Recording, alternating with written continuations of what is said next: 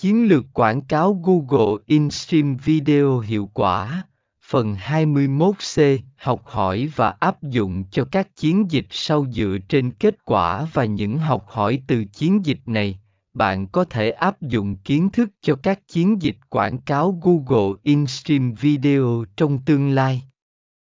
Điều này giúp bạn ngày càng tối ưu hóa chiến lược quảng cáo của mình và đạt được kết quả tốt hơn với mỗi chiến dịch mới.